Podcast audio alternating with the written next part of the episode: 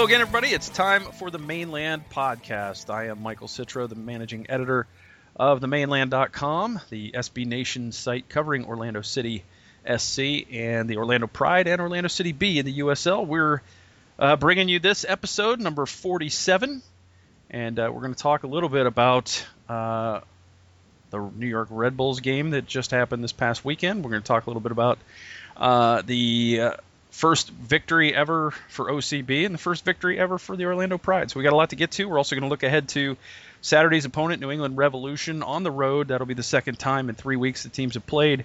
And joining me to do all of this, because eh, I can't do it alone, is uh, you know mainland writers Daniel McGann and Andrew Harrison. Guys, how are you tonight? Well, you know, uh, I'm doing really good. Doing really good. Looking forward to the weekend. So. Yeah, we came off. We, we, we did pretty well last weekend, other than uh, the main team. So. Know. yeah, yeah. Uh, I got to tell you, I've, I've, been dealing with some some um, you know a little bit of a back injury this week and some insomnia, and so I'm very sluggish and kind of uh, you know pained and and slow, and so basically I right now am Orlando City's offense. You're the whole team. That's yeah. the, the, whole team. Have you have you been able to, to hold things with your right hand and then move them to your left hand without dropping them or giving them away to somebody else? Because I feel like that's kind of what we're doing in the midfield right now. yeah, you know that was an ugly game on Sunday. I'm not gonna. There's no way to sugarcoat it. Orlando City went up, got on the front foot immediately, scored a goal early in the game, as they have been uh, doing really a lot this season for some reason. But again uh, from that point on, could not string two passes together. Uh, could rarely string one pass together in, in, in many cases. Dribble. Um, the defense was not organized, and they had all kinds of trouble with New York Red Bulls high pressure. Nobody bothered to slow Sacha Kljestan down all night, and it was uh, still, uh, you know, just a, a, tremendous effort by Joe Bendik. Had the teams uh, had the team ahead one 0 at the half. Um, you know, we get into the second half and we have our weekly, uh, you know, Orlando City referee talking point.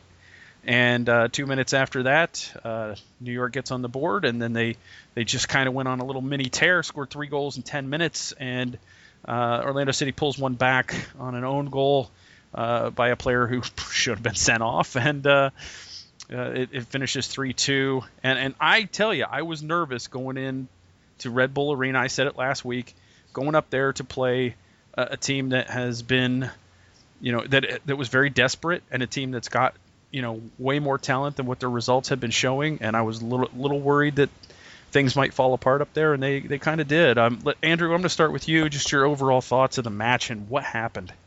It was just a disaster. I mean, I think that we just we have no unity right now. There is no connectivity between any position.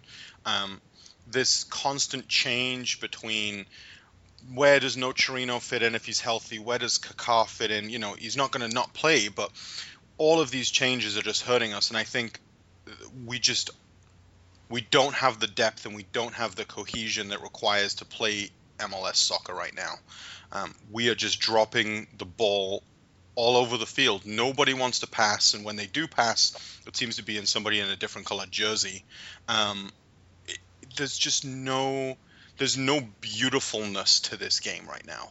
Um, mm-hmm. And until we find that, we're going to continue to struggle. And I think it's going to involve changing some people. But what we saw really the other day was we made some substitutions and nothing happened. It was almost got a little bit worse for a little in, in terms of the casual fan watching it. It got even worse because there was just no excitement from any of our players. And when we circle back around and you ask me my man of the match, it, it's going to be a real tough one.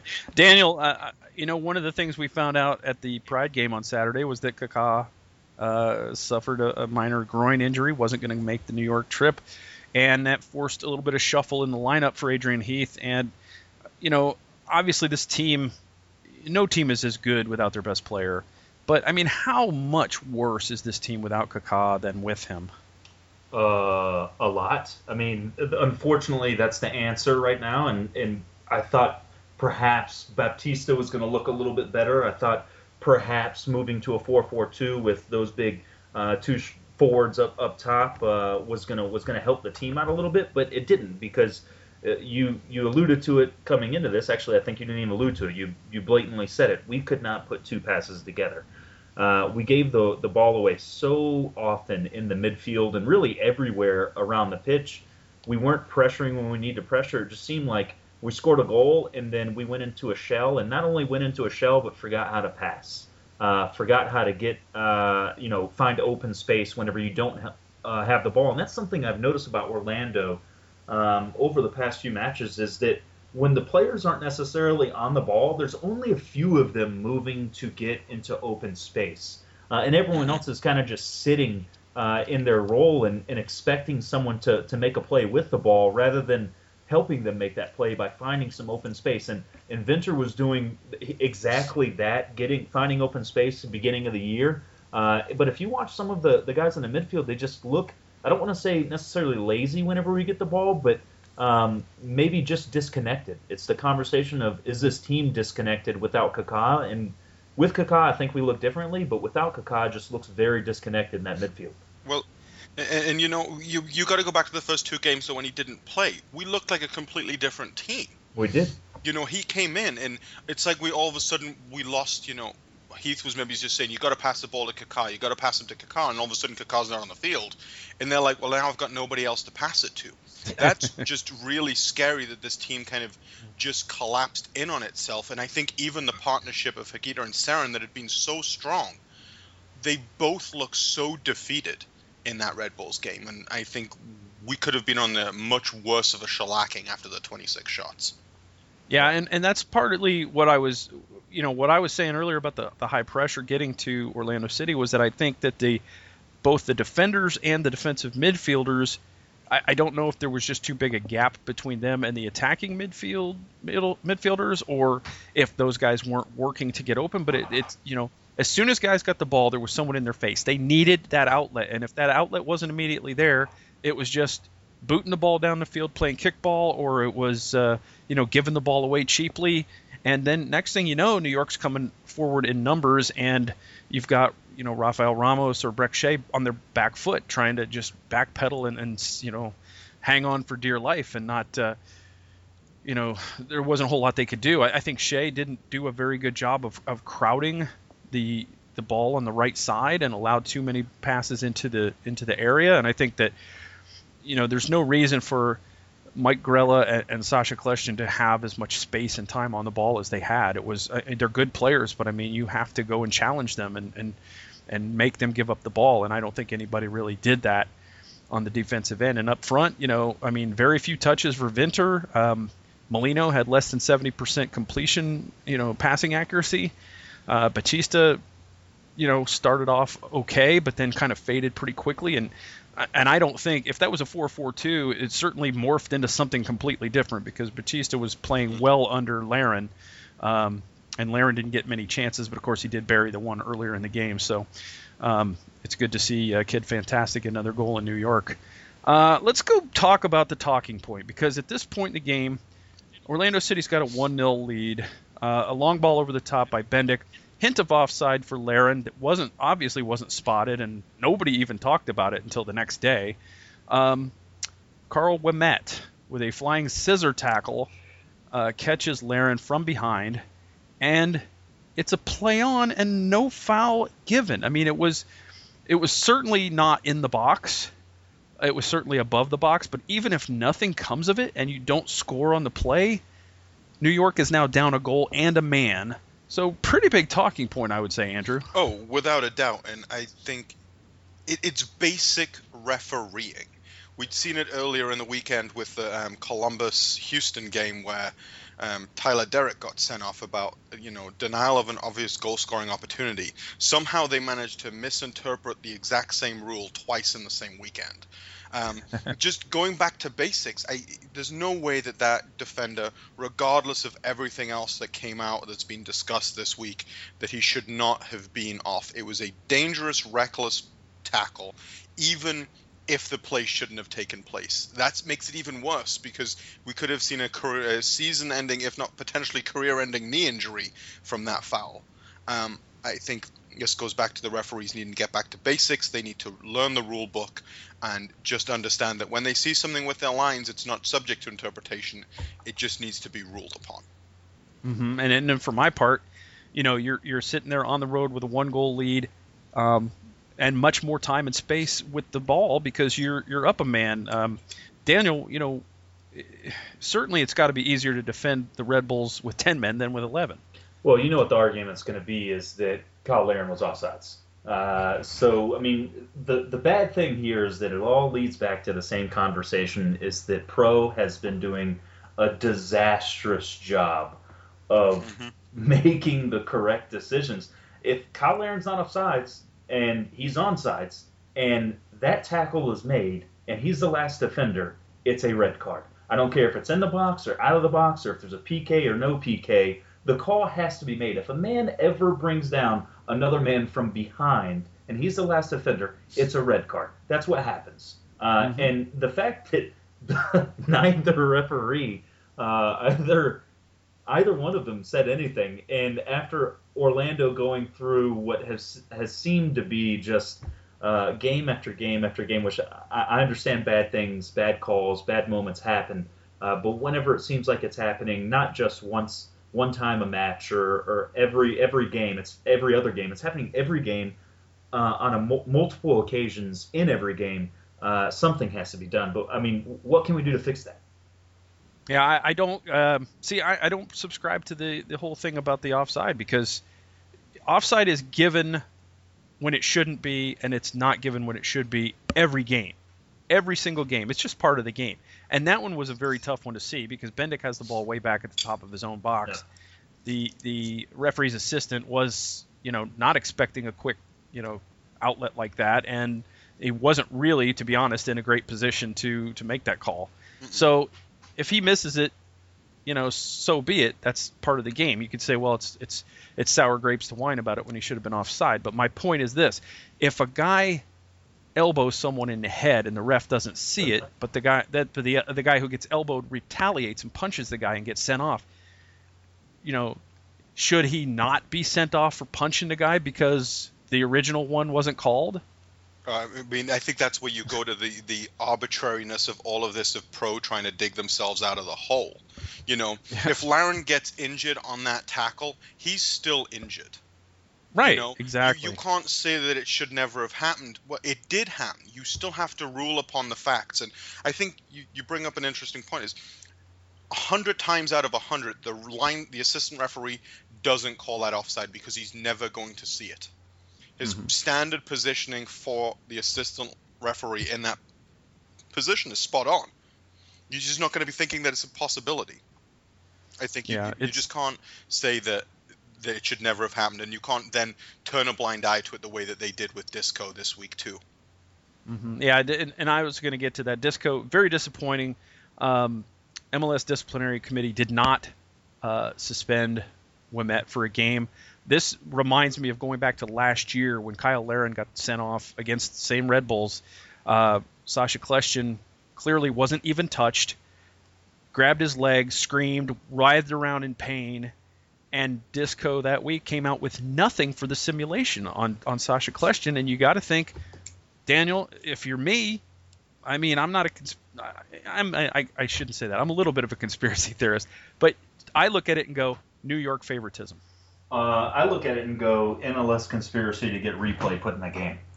Uh, so maybe I'm I'm looking at a more global effect of what MLS, but I mean all all the major North American sports have, or most major uh, North American sports have some some form of replay, uh, and I think MLS is wanting to get there and wanting to drive that home. Now, are they conspiring with Pro? I think Pro wouldn't really care because their their respect in the league is pretty much in the bucket now. Uh, so I, I don't think I, don't know. I don't want to say conspiracy this, conspiracy that, but uh, replay's got to be in the league. It has to exist. It's not that difficult whenever these decisions happen uh, and these moments in the game happen. There's always an argument with the referee, whatever the call is, anyways. Take those 15 or 20 seconds to have a man in the booth who's seeing the play and is able to look at the replay and make the correct decision because these are game altering, match altering uh, decisions that affect points, affect playoffs, and in the end affect revenue for teams because whether or not they make the playoffs or not, Uh, they sell more memorabilia, they get more fans, uh, they sell more tickets, and it's better for the league to have something clean as well because you don't want to detract people to come into the game because they're they're seeing these things happen and the league not doing anything about it. Yeah, it, for me, it's better to it's better to have a good product on the field than a bad product, and what we're seeing is providing uh, a big old um, flaw to the to the product on the field. Yeah. Uh, I mean, it's uh, the refereeing's just not been good enough, and not and, and, and it's.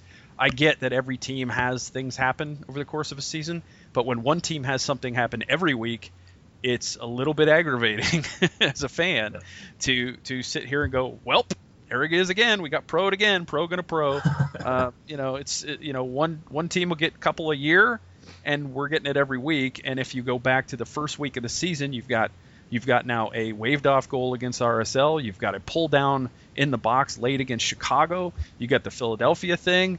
You know, obviously the New England late handball on Carrasco for the ball hitting him in the crest, and uh, and now you've got the the scissor tackle from behind by Ouimet. I mean, it's just that's a ton of dropped points. And at the end of the season, you look back and go, oh, missed the playoffs by five points. Uh, Those would have come in handy. Um, so it's it, you know, and it's it affects the players, you know, and their playoff bonuses and everything. I mean, it's just it's not acceptable and it needs to be cleaned up. But let's move on. And Andrew, I'll start with you. Your your man of the match for Orlando City uh, against the Red Bulls. I- mean, I it's tough. I, I, I want to give it to Tommy Redding. Um, I know he made some mistakes, um, but realistically, it was just the it was eventual math that we were going to get scored on a lot of times. Um, But because of his performance and the fact that he probably did keep it under double digits, I will go with Joe Bendik. Um, we didn't get a lot of plaudits in the start of the season, but he has really grown. And I think the times that Redding and Hines both did get beaten, he was still there until the floodgates opened, and then I think both all three of those people just kind of collapse into a hole. Um, not through any of their fault, just purely pure exhaustion at this point. But I'm Mhm. going with Bendik. All right, Daniel. Yeah, I agree with Andrew. I mean, there's there's not a lot of light in this game. There's not a lot of positives to, to bring from it. I mean, I guess we did put two in the back of the net, but uh, I'm going to go with Bendik as well. And I, I was I was necessarily a detractor of his at the beginning of the season. I'm still going to hold on to that right now pretty tightly. Um, but he, he's been playing well as of late. He's grown in confidence. Uh, he, he's he's not standing on his uh, on his on his line the entire time. He doesn't seem to be as hesitant. And in this game, he showed well. Uh, but whenever you go, get under that type of onslaught, um, the balls are going to end up hitting the back of the net unless your name's Tim Howard and they're playing Belgium. Yeah, three for three for Bendik for me. Um, he his stop on Grella on the volley was unbelievable. It's up for save of the week, but I don't even think that was as good a save as his save on Felipe, who uh, uh, with the diving back against the grain of where he was going at the time, and not to give up a rebound was phenomenal. Just an unbelievable save. Uh, stopped it right on the goal line. It didn't allow a rebound. That was that was phenomenal goalkeeping by Bendik, and uh, it's unfortunate he deserved a better fate than what his teammates gave him on uh, on Sunday in New York, or in actually in New Jersey. Can't even give him credit for New York. uh, guys, uh, real quick, we're not going to spend a lot of time on this, but Orlando City B got their first win, and um, well, Andrew, we'll start with you. Tyler Turner with two goals, a brace to lead the Young Lions reserves. Uh, did you see a brace in, in Tyler Turner's season coming? Well, you know, uh, I think Andrew may have been put himself on mute there, but nobody, I don't think anybody saw a brace coming from Tyler Turner. Um, I mean, the fact that they were able to get points, that's awesome. Uh, and uh, wh- let's talk about Tyler Turner. What, what's what's this player going to do? I mean, I remember at the beginning of last year, a lot of people said, "Hey, this is a guy that could make it to the senior club at some point," and you know, he's he's not necessarily made his a name for himself down at the B level yet. Um, but he's he's scored some goals, scoring a couple goals, maybe growing in confidence. Do we see this player someone that could uh, potentially help the senior team at some point? Well, Andrew, you can weigh in on that since you were muted before. Yeah, I mean, I think you, you he's definitely growing into that kind of player. But you know, go back to what we were saying last week. OCB were bad. We didn't see two goals coming from the entire team. That's true. Never mind two goals coming from one player who plays in a defensive position. Um, and who isn't really that tall either as a defender. So you know, like, not your traditional Seb Hines header. Um, Hmm. You just didn't see it, and I, I hats off to the kid, and if he can come in and score those kinds of goals for the senior team in a couple of years, then that's what OCB is all about. And we should probably be happy that we're starting to see some little bit of a benefit rather than the dourness that happened the second game this weekend for them.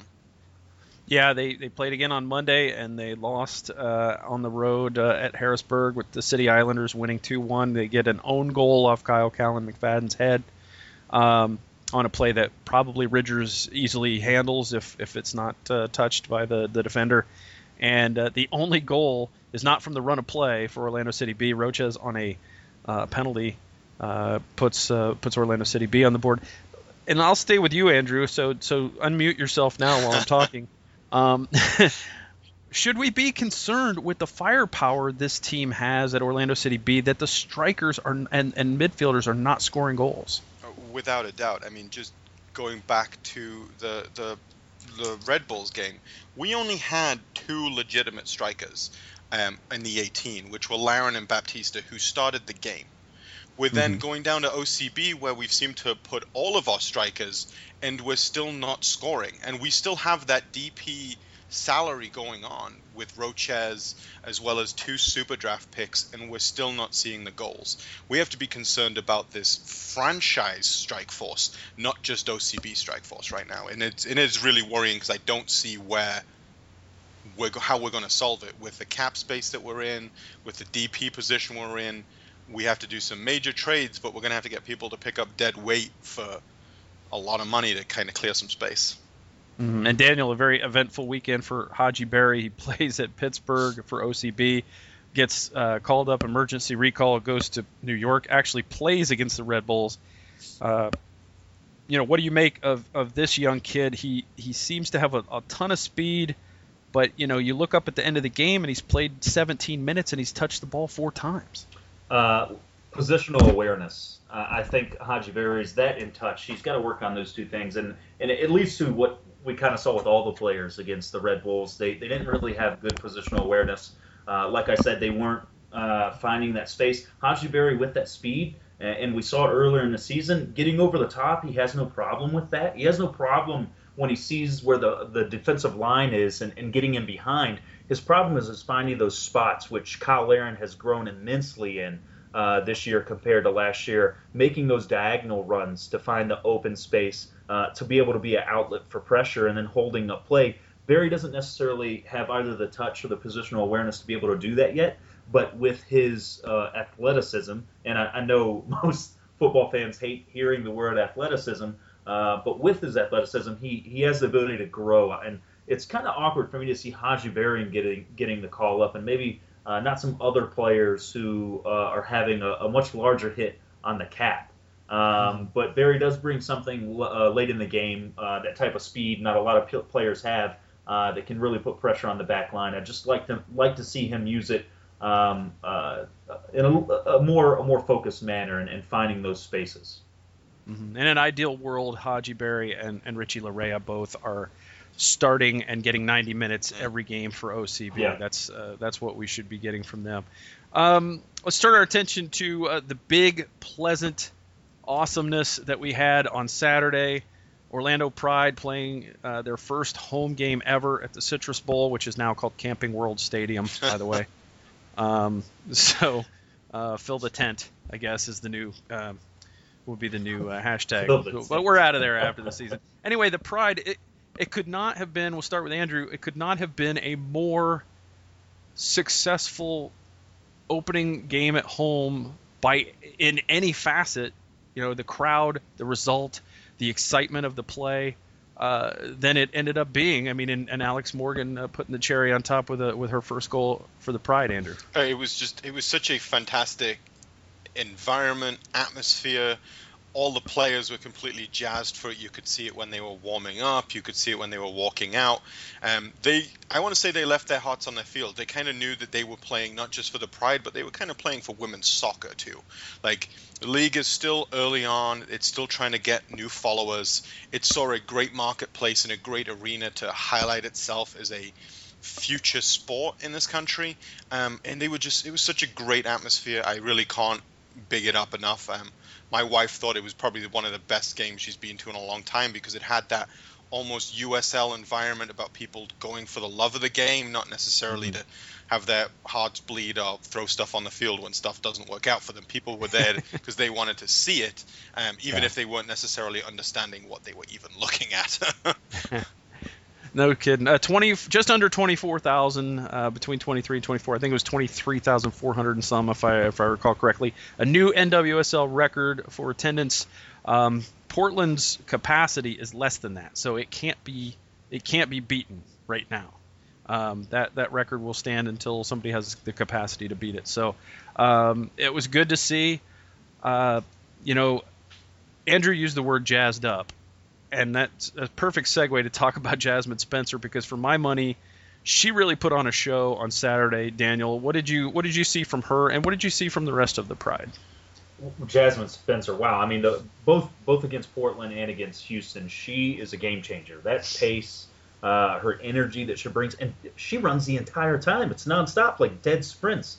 Uh, mm-hmm. that is dangerous. And not only that, but she cuts inside, and she's the ability for her to to keep the ball while running through traffic. Uh, even though she's because she has that low center of gravity gravity at uh, uh five foot one it's it's really nice to see. She's going to be dangerous, and I, am sure she's opening up eyes not just in Orlando with uh, Tom Sermanni and others, but uh, around the league as well, and that, that can only bode well for the future. But overall, uh, Orlando played really well. The ladies really took it to Houston, and it was a little unfortunate on Houston's side with Carli Lloyd going out early.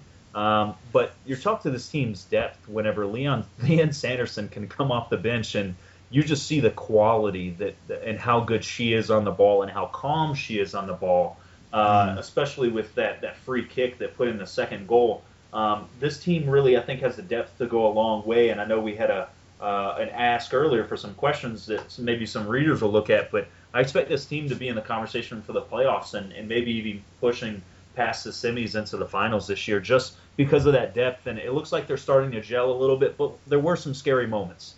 Um, and it's always good to have Ashlyn Harris back there in goal as she showed making some good saves uh, with Houston being able to get on the ball and put some chances on net. So uh, from the back moving forward, this team really looks built to win. Mm-hmm. Now, Andrew, uh, we talked about Carli Lloyd going out early in the game. Uh, did that kind of ruin the match for you a little bit, or, or was it okay? I, I, think it did ruin it a little bit. It had been so hyped that you, are going to see Alex Morgan versus Carli Lloyd, but ultimately, I think the the talent on the field, you know, was so great that the the women I can't say how I feel like the Pride just really wanted to bring it as a team. Like they were not going to lose this game. Carli Lloyd could have played the full 90 minutes, and they still weren't going to lose this game. Um, it left a little bit something I would have loved to have seen her, you know, play more than four minutes of actual football um, and see what she could have actually done. I mean, she is the World Player of the Year right now. Um, but right. I, I, don't want to take anything away from it. I thought everybody played their part. Um, from the groundskeeper to the owner, it was just a fantabulous, fantastic experience.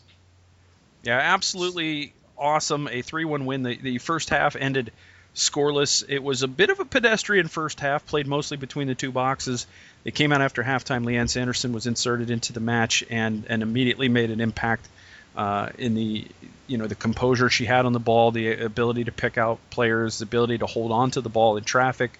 Uh, she did a lot of good things, brought a lot of good things to the table, and um, you know we hope to see her playing full 90 minutes here pretty soon. She she definitely impacted the game. The first uh, first goal uh, was an own goal by Andressa for uh, Houston, but it was basically forced by Spencer and Morgan uh, pushing the ball forward into the box. Uh, the second goal was Sanderson made a, a, a, just a tremendous play by, you know, getting a free kick in a good area and deciding I'm going to go ahead and take this quick. So let me ask the ref. She said, "Can I take this?" The ref said yes. So she had permission. She turned around, ran at the ball, put it in the back of the net, and just a smart player, a smart play by a smart player, and and Tom Sermanni could not have talked uh, more glowingly about her after the match. And, and, then, of course, the, the highlight goal uh, at the you know at the end, thir- the last of the three was uh, Spencer uh, coming down the left side, cutting in toward the box, sending in Steph Catley, who played another good game for Orlando. And uh, Catley found Morgan for the one touch, uh, the one time shot into the net. So it was three nothing at that point. They did pull one back. Andressa with a really just amazing goal uh, from distance that that uh, Harris had no chance on, and, and that was the only way you were beating Ashlyn Harris because she made some really, really great saves, and uh, she's up for a, a, save of the week on. Uh, I think it was Janine Beckie who came in one on one, and uh, she just got a hand on it and sent it just wide from. I mean, there was acres of space, and, and it was just a great, great save and and a very key save 19 minutes into the match. Uh, Daniel, let's start with you. Your player of the game for the Orlando Pride. Wow, a lot of lot of girls or a lot of women, excuse me, to talk to here. Um, I I would have to say, man, I'm going to give it to Harris because she was she was a rock back there. I mean, I, the ability for the team to have so much confidence uh, in a keeper like that, and she showed so well. Like you said, the the, the goal that did get by her uh, was an amazing feat in itself. But um, Harris has been really well, uh, really good the, the first two games, and uh, hopefully she can keep that type of form going. All right, Andrew. Uh, I, I am going to diverge a little bit. I'm actually going with Sanderson. I thought we talked about a pedestrian first half. It was. Mm-hmm. She came in.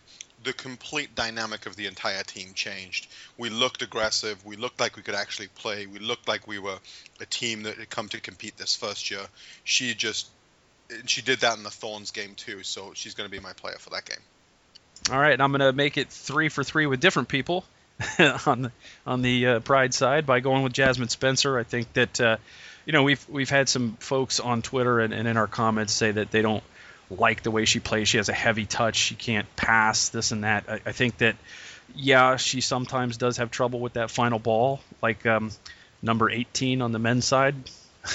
but uh, I also think she affected the game both times in a very positive way, in a way that no one else really seemed to be able to do. And I think that if it weren't for Spencer being on the pitch, I think that you know both the Portland game and the Houston game could have could have wound up very lopsided the other way uh, because I, I think there were times when you know they couldn't do anything with her. She was uh, she was getting roughed up a bit. She's very very short. She's very small. She's only five foot one, and uh, she took a lot of abuse, but she kept going. And, and Tom Sermanni uh, showed that he wasn't from the U.S. when he called her the Duracell Bunny instead of the uh, Energizer Bunny.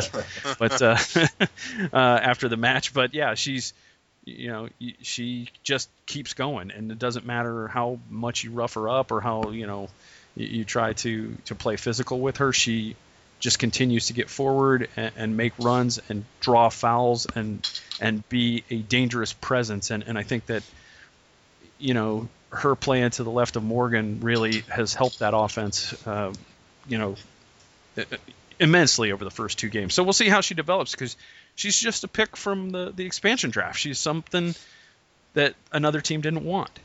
They left her unprotected, and you know now she's with the Pride. So uh, she's she's doing very well. And, and Steph Catley also I spoke with her after the match, and she spoke very glowingly of of uh, of Jasmine Spencer's efforts for first two games. So uh, an enjoyable game, and the, the of course the the Pride will be in action on Sunday, going to Chicago to play the Red Stars. Uh, will be back. Uh, they will be back home on May 8th to play the Seattle Reign at five o'clock. So uh, if you didn't get to go to opening day, you know go on May 8th. It's a Sunday. Uh, it's a Sunday afternoon, so even though it's a school night, you know you can take the whole family. You'll be home in plenty of time to get everybody get the kids to bed at a decent hour. Ah, so I think we've wrapped up all we need to wrap up. So it's time to look ahead. And of course, Orlando City plays the New England Revolution on Saturday night up at Gillette Stadium, and uh, we're going to bring in uh, a guest here to talk about that a little bit uh, right after this.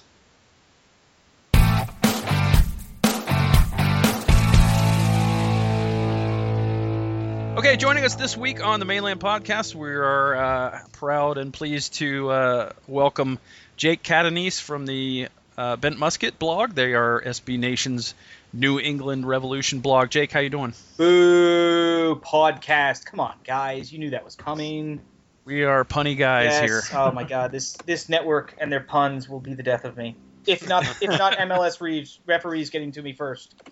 Yes, well, you know, it's always something here. Oh. Um, Jake, uh, first of all, why don't you tell folks on the, you know, out in the, the podcast land where they can find you on Twitter and online, uh, where they can read your stuff? Well, sure. You have obviously sbnation.com slash MLS and slash soccer. You should always be going there anyway. Um, the bentmusket.com for all the revolution things, and me personally um, at jcatanese43, uh, C-A-T-A-N-E-S-E is the last name.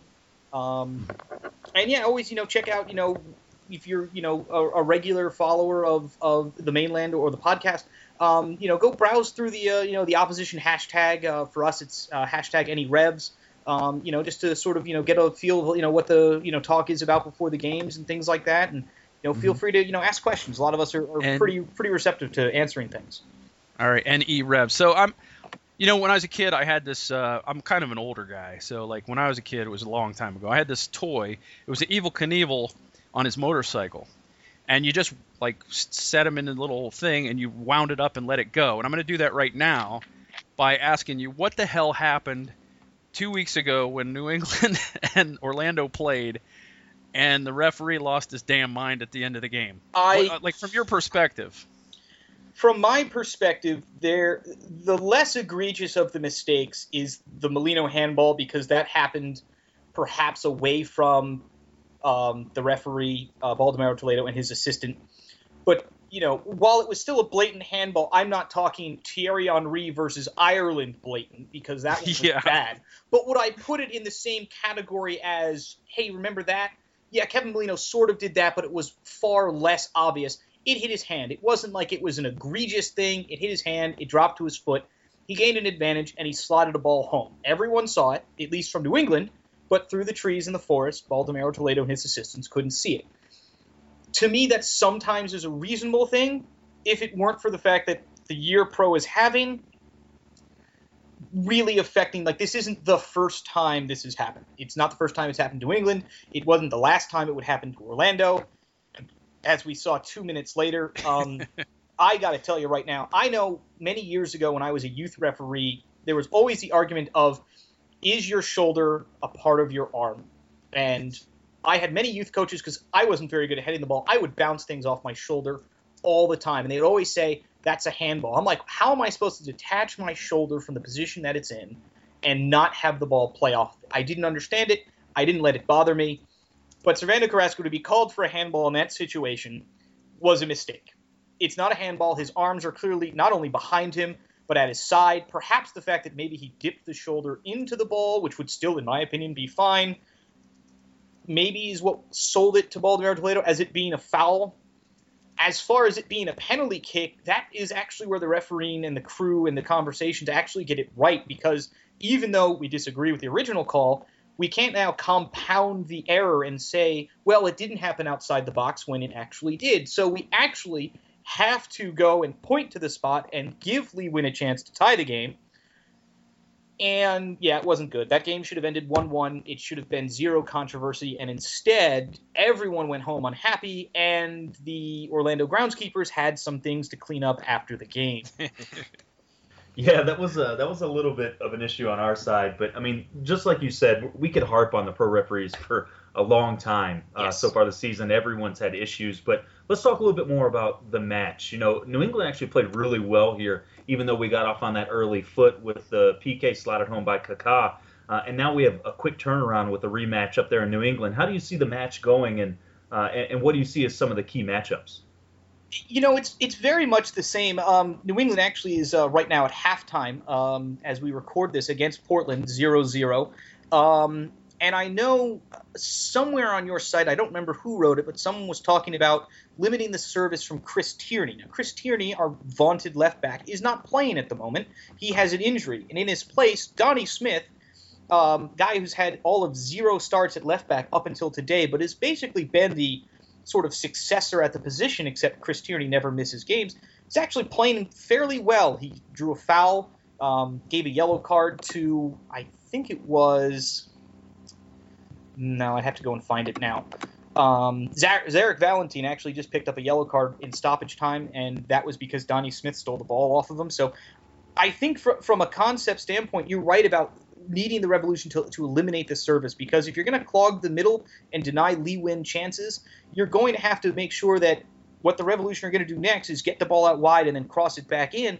You have to make sure that the defense that you have compact in the box is prepared for it and ready to deal with not just the first ball, but the second ball that might come afterwards. And I think Orlando did a fairly good job of that um, in the first game, um, up until really, you know, the goal that Teal Bunbury scored that basically fell right to him and he almost flew over the crossbar.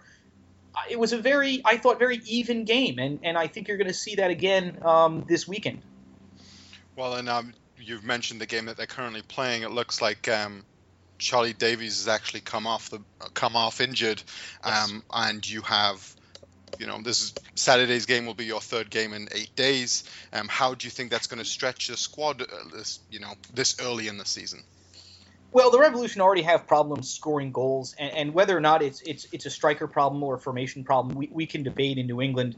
Um, the, the bigger issue right now is just the Revolution aren't scoring. It doesn't matter who's up front, doesn't matter who's in the wing. New England is just not scoring goals. And what you'll probably see is some combination of either Juan Agudelo or Teal Bunbury up front um, Femi Hollinger Janzen has been a, um, a, third round rookie who has shown some some interesting um, promise off the bench in, in, very limited minutes and appearances this year. And um, you know, I think it's it's just a matter for the Revolution really of just breaking out of the funk that they're in. And um, whether or not it happens, you know, today or maybe this weekend against Orlando, it, it, New England needs a game where they just pace somebody like four 0 and they just get the confidence back because they're still playing like the Revolution. They're still pinging little passes around in the final third. They're still opening up defenses. Just they're doing everything but putting the ball into the back of the net. And I think for for Orlando as a team who I think can can play not so much to the Revs' strength, but to you know play a very good compact game and can hit out on the counter. Um, you know, New England is not a team that you really thought of going into the year as a team that you want uh, you want them to have a lot of the ball because really what you're more scared about is probably New England on the counter. Sitting back and playing defense and forcing the Revolution to beat you has actually been a very effective strategy at times for a lot of teams, and it's one of the reasons why New England's having so many problems scoring early on in the year. So I expect Orlando to sort of play the sort of the same thing. It's sort of it's an interesting matchup, almost a mirror matchup as far as the formations go. Orlando doesn't mind sitting back and hitting back on the counter. Um, and New England certainly doesn't mind having the ball, but they'd like opportunities to break out and, and uh, get numbers forward uh, with advantage. Yeah, Jake, you mentioned uh, the Tierney thing in our, on our site. We did did talk about. Uh, I think Brent had turned that in, then discovered there was an injury, and, and we did put in a line about that. So we that's fine. We kind of covered for it. But speaking of fullbacks, um, I want to get your thoughts on how you thought Kevin Alston played in the, the, the match two weeks ago, and also how would you have felt had he put that late chance in the net? Um, well, up until that chance, I think someone, someone, I'm sure on, on the Revolution hashtag probably went, yeah, that's a Kevin Alston shot. But uh, no, it, it, Alston, for, for those that aren't aren't aware, um, he went battled through leukemia several seasons ago and, and came back um, to be the uh, the league's uh, comeback player of the year, which was a very uh, special thing um, for us in Boston. And Alston's a guy that you know you you want to have him on your team.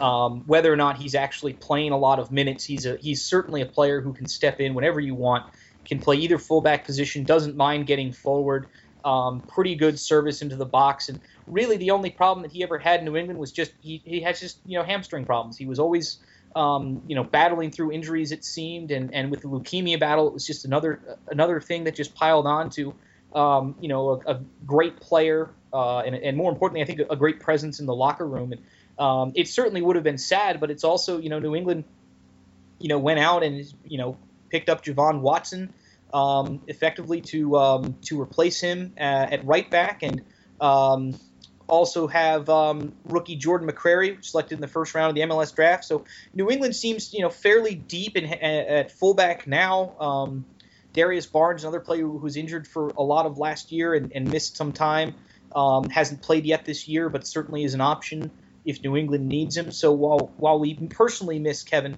um, the, the Revolution have done fairly well to uh, to replace him on the roster, and uh, we think Orlando's gotten a pretty good player, and uh, we were really happy he flew that one over the bar because that would have sucked. you know, Jake, uh, you guys have had what is this four games in, in two weeks now? I mean, you've had to travel. Uh, to a couple of those. The good thing is you're at home against Portland now, and then you're going to be at home uh, against Orlando. But I mean, that's a, that's a lot of play within a, a, a, couple weeks at the beginning of the season. Do you see any changes to the lineup that maybe Orlando can exploit, or um, is it are they going to really roll out that same lineup they've been playing with, and especially those top four up top? Yeah, you know, the, the top four might change um, a little bit as far as, you know, you really have, you know, a certain number of players like, you know, Davies, Bunbury, Rowe, Fagundez. Lee Nguyen's probably always going to play, but there's always any combination of other three guys who could be around him at striker and at wing. Um, we uh, Scott Caldwell did not start against Portland right now, and he's still not in the game. So it's more than likely you'll see Scott Caldwell and either a combination of Gershon Koffie or Daigo Kobayashi, who are the two starting holding midfielders right now, um, will probably be in some combination um, in the two holding spots. It'll be very interesting to see if the entire back line can stay together. Um, Donnie Smith is not a, player who gets a lot of minutes. It's his first appearance of the season, actually his first appearance in maybe two years. Um, so you might see a combination of um, London Woodberry at right back and a Je-Vaughn Watson at left back. Um, maybe Chris Tierney's back for that game, but it certainly seems like there could be some changes, but it's probably nothing that's going to affect the Revolution game plan and certainly not the Revolution lineup. Um, one of the big knocks on Jay Heaps um, the last year or so has been his inability to get out of the standard 4-2-3-1 and, and uh, late in games. You're really not changing anything. Sometimes they go three to the back if there's a red card or something like that but it's really been the, the staple of the revolution has been to use that formation and uh, really just pass the ball around a lot in the final third and hit back on the counter. So none of that's going to change in the immediate um, future um, even though the Revolution are, you know, rotating the squad a little bit and you know changing out maybe one or two players, but nothing certainly uh, that you guys should be, you know, completely blindsided by. Well, and I guess uh, it brings a potential interesting point is, you know, you are in the middle of a squad rotation. Um, who we have just seen you guys a couple of weeks ago, but who do you think we should be watching out for as you rotate, get some fresh bodies on the, the field, and actually stay fresh to remain competitive? You know, I, I think I there's no one on the field that you that's like a completely unknown it would be very interesting to me, though, if, if we did get to see either a start or a very long shift off the bench from a Femi Hollinger Janzen, the, the rookie striker who hasn't seen a ton of minutes on the field, but I think has, has certainly deserved it. Um, when Charlie Davies came off, I was actually surprised that he wasn't the one summoned into the game. Juan Agudelo is now on the field, is coming back from an injury himself. Uh, Teal Bunbury has spent a couple games up top, and he's perhaps not the best guy you want as a, your lone forward in New England. It's never been something that's worked out very well, even though he's played well and done a lot of little things right. Um, even against Orlando two weeks ago, I know he did score the goal. Um, but I think there, there's it's more of, of it's always been sort of a team aspect. Like even with Lee Nguyen's 2014 MVP season, there's still you know, it's more the, the team around him. It's a collective effort. You know, it's any number of one or two players can combine to beat you at any given time, and that includes the fullbacks. That includes even you know someone like Andrew Farrell making a run up into the midfield from the center back position.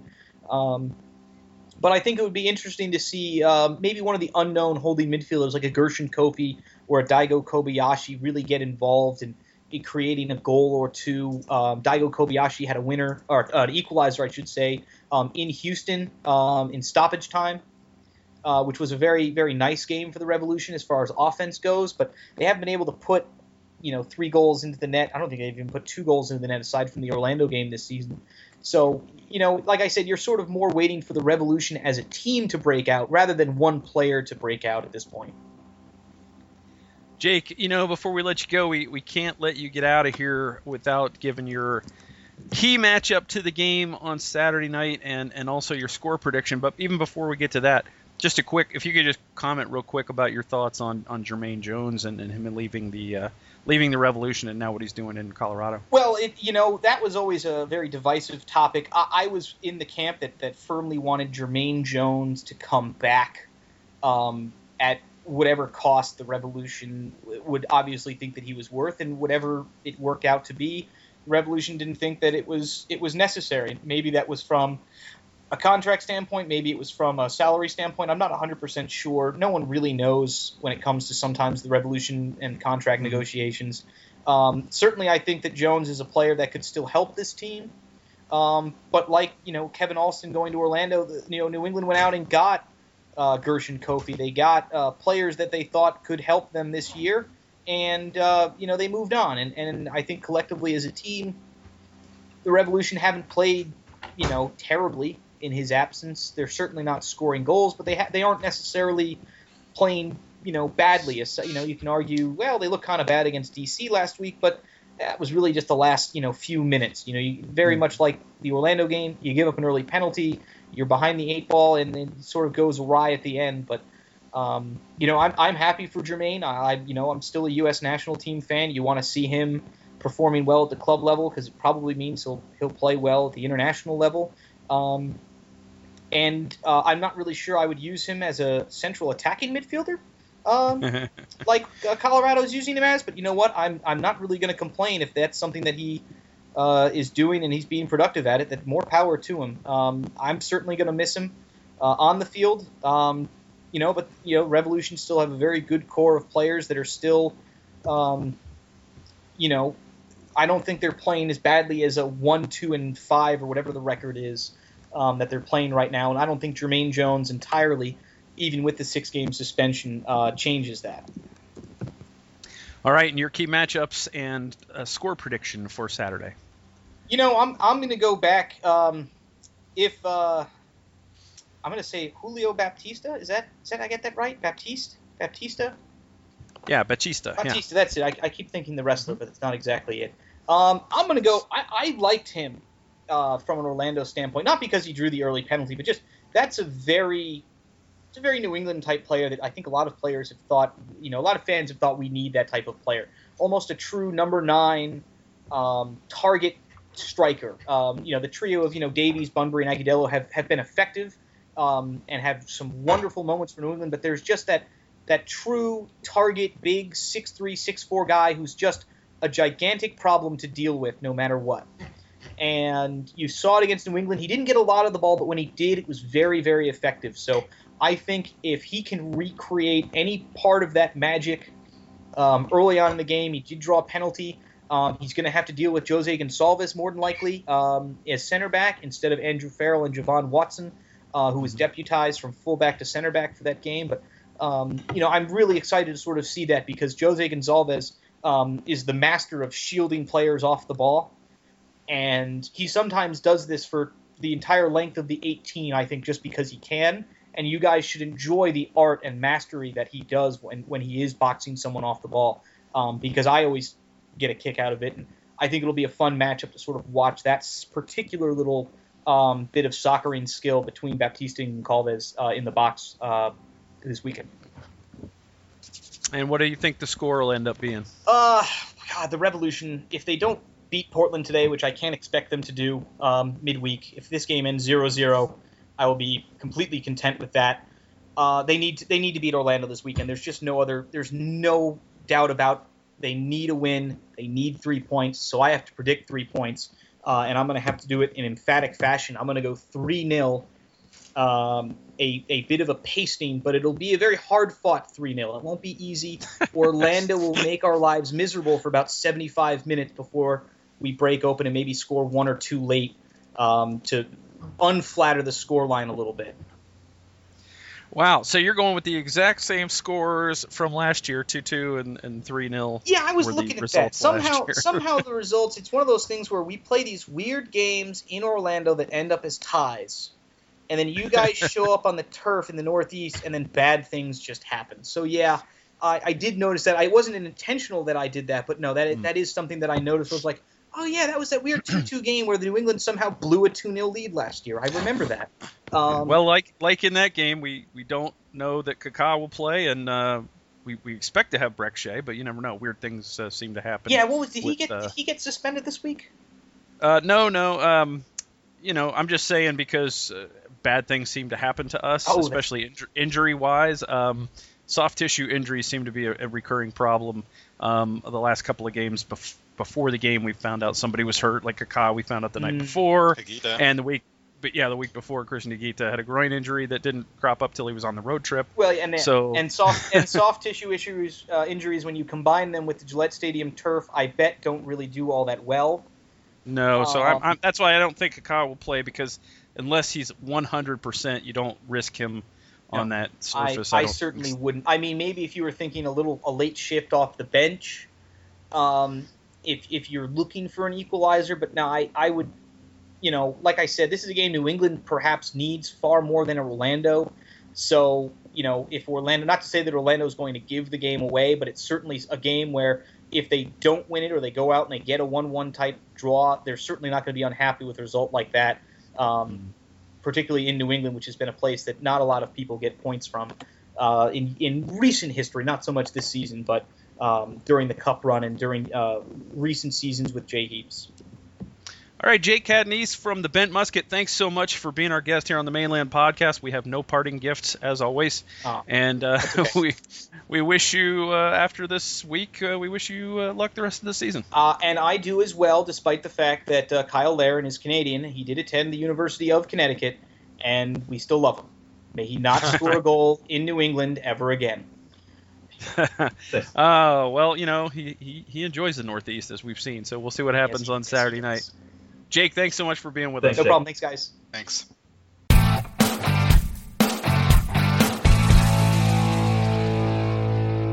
Okay, well, uh, that just about does it, guys. Uh, it was uh, it was good to have Jake Catanese uh, of the Bent Musket on the program, and uh, you know he's he's a guy who knows his soccer, and he's he's very passionate, as you could probably tell. That that came through, I think, pretty well, and, and also knowledgeable. I think that came through as well, and um, you know who says all the people from Boston are, are obnoxious?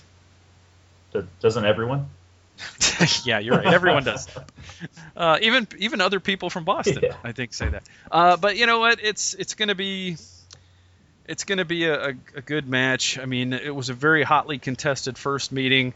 Uh, I don't expect you know the second game to be a blowout like it was last year. There were a lot of guys missing last year uh, for from the international break um, when we went to Gillette Stadium last year, and, and I don't expect that it to be quite so lopsided this time. But uh, a- again, it is a tough place to play, and, and New England will be a desperate team on on Saturday night. And I don't like playing desperate teams because uh, you know these teams have been around in the league a few years, and and you know a, a lot of the guys on Orlando still still fairly new to the league, so.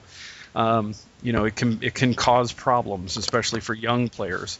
Uh, but before we get to our New England key matchups and our score predictions, uh, why don't we get to our Ask the Mane Land segment? Uh, we've got a couple of questions here, and uh, we'll we'll start with Daniel, and uh, we're going to uh, field a question here from Sam Coffey, who asks. Uh, thoughts on the Orlando Pride's dominant performance on Sunday and future attendance for Pride games. So, so what did you think about the dominating performance, and what do you think we'll see sort of from an average uh, attendance uh, moving forward? Well, I mean, it's, it's exciting to see the Pride be able to to, to you know put goals, uh, put the ball back in the back of the net, and um, play well at home. You know, uh, they they played well uh, on the road against Portland in the opening match, and we see some Mhm. uh, some young stars rising up, and and Jasmine Spencer that we talked to earlier, and uh, Steph Catley. Wow, she is so good. Um, I mean, really, really good. Lianne Sanderson as well. Alex Morgan, of course. Ashlyn Harris in goal. This team is going to be exciting. Uh, it's unfortunate that it's a short season with the NWSL, um, but as it keeps growing, hopefully we get more games as well. Um, but uh, look for Orlando to, to, to fight for a playoff spot and then hopefully uh, drive on from there. And with the attendance as well, we sat around 24,000 for the opening game. I think a lot of people left happy. Um, I don't know what kind of viewership there was on YouTube. Unfortunately, they don't have a, a, a channel that's covering them yet, and neither does NWSL. Um, but look for around 15 to 16,000. I think that's uh, the number Alex Morgan was putting out there, right? So um, look for the team trying to, to, to get that t- those type of numbers in the in the stadium and, and draw big crowds. All right, Andrew, your thoughts on that? Um, I, I, I guess first of all, on the dominant performance, I wouldn't have called it a dominant performance. Yes, we won three one, but Houston did look dangerous. They didn't have Carli Lloyd. Um, both sides, it could have really swung anyway in the first 45 if Mhm. somebody had managed to break through. Um, I think we just had. We eventually all meshed together. I think the crowd managed to get more of the energizing. I'm not taking anything away from their performance. I just wouldn't describe it as dominant. Um, in terms of attendance, I'm going a lot further down than Daniel. I'm going to say that I think our average um, after the first couple of games, we'll go down to around eight and a half to nine and a half thousand. Um, I just think you're going to get into the heat of summer. We're going to have a break for the Olympics. Um, there's going to be some fallout from people who are going to get soccer tired. We'll have had like 40 total games by August or something across all three clubs. um, I expect numbers to drop off and into that kind of ballpark. All right. Well, I will. I will say that it's. I think it's fair to say that maybe it wasn't a dominating performance in terms of uh, of the way that the two teams competed. But, but obviously the final score looked uh, good and it was very flattering. And uh, you know, and, and, kudos to the Pride for for finding a way to get the ball in the net, and kudos to uh, Orlando City or Orlando Pride's uh, defense and goalkeeper for for preventing goals. And I think that. Um, uh, you know, I, it's not quite there yet. This team's still coming together, still hasn't gelled. I mean, you saw some issues. You know, Laura Alleway is one of the one of the world's better center backs, and she had she coughed up two balls that uh, that ended up in, in dangerous situations. Um, and, I think that there's still some some gelling to do there, and I think that this team will get better and better. And and I I think I agree I agree with Daniel in that the team should compete for a playoff spot. I don't know that they'll make the playoffs. They might finish fifth or, or sixth, but I think that it's certainly at least a mid-table team uh, in year one. And once they learn to play together and, and you know get some more time together, uh, I think certainly it's a team that should challenge for championships down the road the way that they are are built. So if they continue to to you know to bring in these types of players, I think they should be uh, much better down the road. I think the attendance wise, I think by the end of the season, based on the the good opening weekend number, I think they'll probably finish with an average attendance in the neighborhood of 10,000, 11,000 because of this 23 plus that we had, um, which over the course of uh, 10 home matches, that's that's pretty good. I think it's won't. I don't think it'll be an NWSL record uh, average attendance, but I think it'll be a very good one, and it'll be uh, among the best in the league. So thanks, Sam, for your uh, question. Uh, our last question this week comes from Josh Green, who actually Josh is going to do some graphics work for us. So uh, Josh, thanks for writing in. Uh, he wants to know. We'll start with Andrew this time. How can Orlando City? How can we improve our defense and avoid letting missed calls get to us? How can we improve our defense? I mean, we need to. Well, that's a structured question. I mean, we need to get rid of some dead weight. Obviously, we need to ship out Holland so that we can free up some cap space. Um, I'm not too sure is it I think you've got to improve everybody else first. You know, that we really saw a capitulation from the defense ultimately because they were just getting no protection from everybody playing in front of them. Usually yeah. they have that in Higuita and Cerén, but if they give up, they've basically got 90 minutes of just being barraged. Um, and I think you may also just have to get people who play that position. You know, Ramos is very young, has very little experience other than what he's given us um, in terms of games. mm-hmm. Brek Shea, we're trying to convert him into a left back, and I think really the um, Red Bulls game kind of showed you his limitations um, in defense. And then I really think we're actually got the best partnership that we could right now, um, and we just have to be able to get rid. Um, unfortunately, of the people sitting warming the bench right now that are taking up a lot more money than Redding and Hines combined um, in terms of just Collin's salary alone. Mm-hmm. Uh, and Daniel, why don't you why don't you take the second part of that question? How do, how can the team avoid letting missed calls get to them? Uh, I don't know how the team can avoid that whenever it happens so often.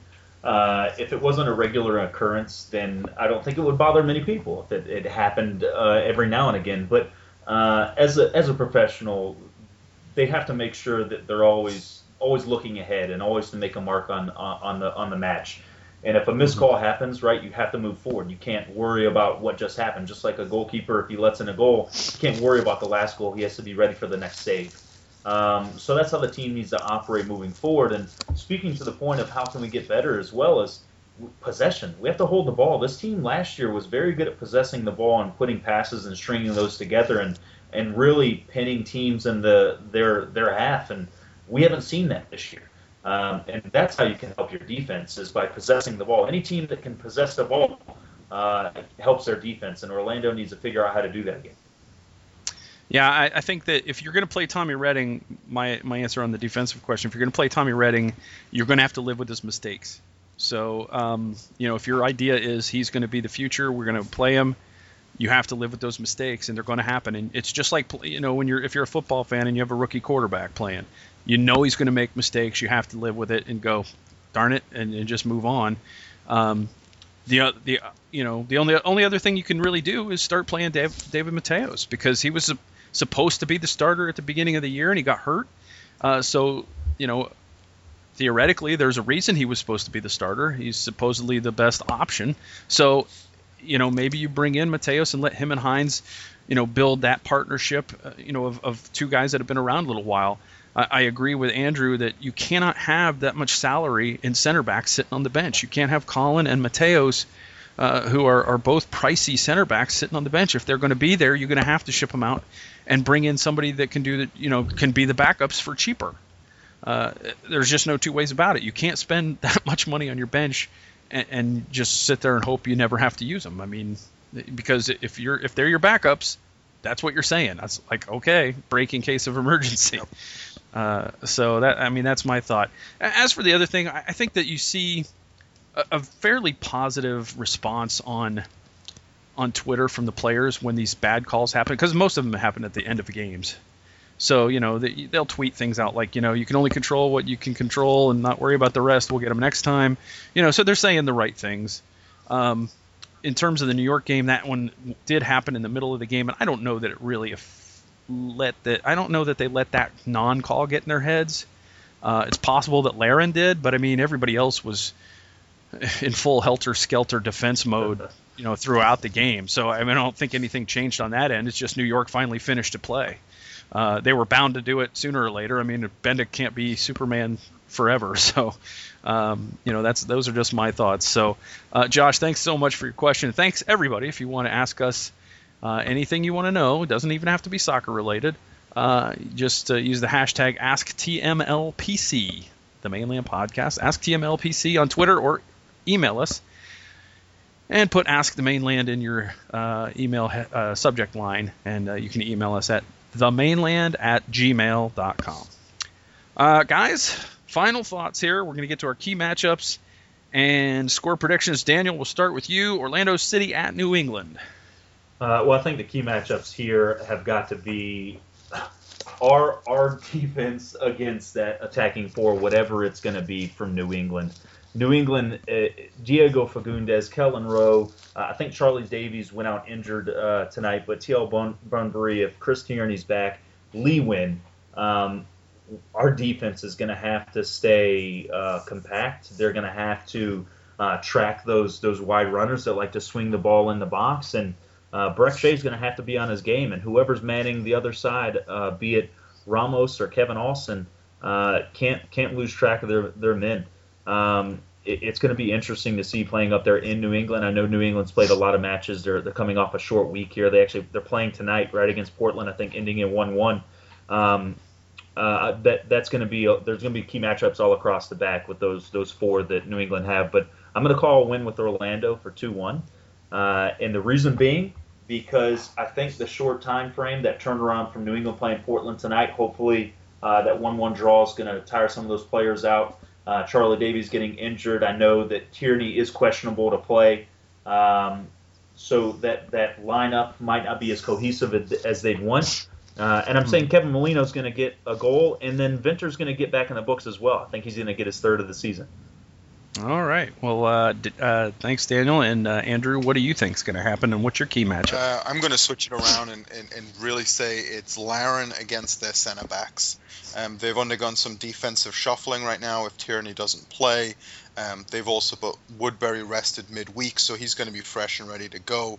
Um, I think it's going to be about Larin trying to get the opportunities that may be few and far between into the back of the net, and that's the only way We've seen it. We haven't. He hasn't been getting the supply that he needs. Um, he has to be able to take those chances that come his way. So I'm going Larin against the defense. Um, I am not calling it a win. I am going to go for a one-all draw. Um, I think this team likes draws. I think they'd be very happy with a point away from home. And I think we're going to snatch one. I do not think it will be Larin. Um, I think it will come somewhere from the midfield. Um, I like Winter I potentially to get back in the books too. He just seems like he really wants to keep going, just like the Energizer Bunny, um, and grab another one hopefully in that game. All right. Well, I'm also going to say 1 1, and I'll give you my key matchup in a moment. But I, I think that um, what kills more offense for me is I just don't think Kaká is going to be in the lineup. I don't think that you risk him on the Gillette, you know, stadium turf if he's not 100%, and I don't know that he will be. So I'm going to say that um, that that the offense suffers a little bit, and I think it's 1-1. And I think that my key matchup is whoever slots in for Kaká against the you know central midfielders for for uh, New England. That's my key matchup. If it's if it's Baptista again, you know he's going to have to do more than he did at New York. He just wasn't good enough in my book. Uh, if they decide to go with a different look and a, and a 4-3-2-1, then you know that basically puts it probably on Winter and Molino to get that job done uh, in Kaká's absence. So uh, this is all predicated on, on me just assuming that Kaká will not be available for one more game, and we don't know that at this point, um, this early in the week uh, as we're recording this. But uh, I'm assuming he's not going to be in, and, and, so you know my thought is the uh, the main attacking midfield against the central midfield of New England is the key matchup in a 1-1 final, and I'm going to say that the the scoring play is Cyle Larin and uh, it's going to be on a header from across, potentially from Brek Shea. So there you go.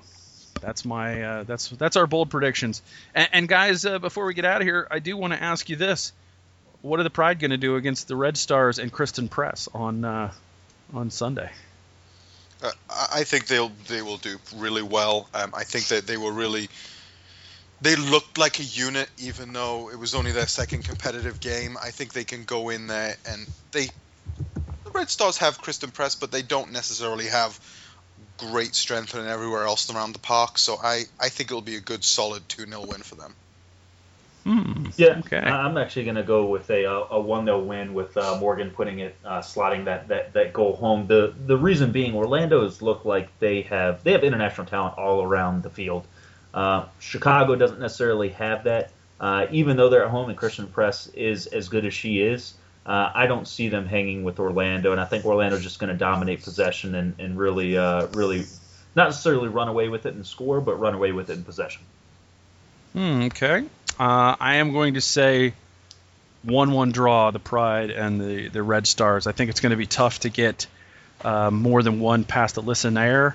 Uh, it's going to be a matchup of U.S. women's national team goalkeepers, so uh, we'll see what happens. The the you know the Red Stars come into this game with a win and a loss, just like the uh, the Pride, so they're they're going to be battling for position, and uh, it should be interesting to see what happens. So um, this game could turn on something weird too, like a penalty or something. Yep. So I'm gonna th- I'm gonna throw that out there. I, I, I'm am I hearing this right, guys? New England drew again. Yes.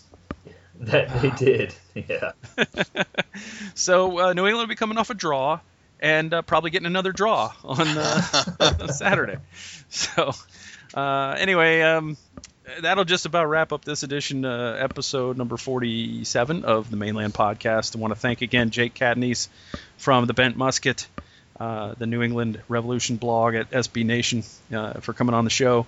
of course, you can you can follow us on Twitter at the Mane Land, and you can catch us online at themaneland.com. And also like our Facebook page, please, and go on to the iTunes and uh, give us a nice rating and a, and a, good review. We'd really appreciate that. You can, of course, get your questions in. Uh, hashtag AskTMLPC. So, on behalf of uh, Daniel McGann and Andrew Harrison, I'm not even going to be around this weekend to watch the game because my kid's graduating and I'm going to be out of town. So that's I'm gonna have to rewatch on stinking MLS Live or something. But um, it's not all bad. It's all right. Know. I just Hopefully I hate watching. Off. I know. I just hate watching games where I already know the outcome, especially oh, if it doesn't go well. Especially if it doesn't go well. But anyway, on, on behalf of Daniel and Andrew, we'll see you next week to talk all, all about Orlando City and New England. Of course, the Pride at the Red Stars. We'll talk a little OCB as well. And I'm signing off as always, saying, "Go City."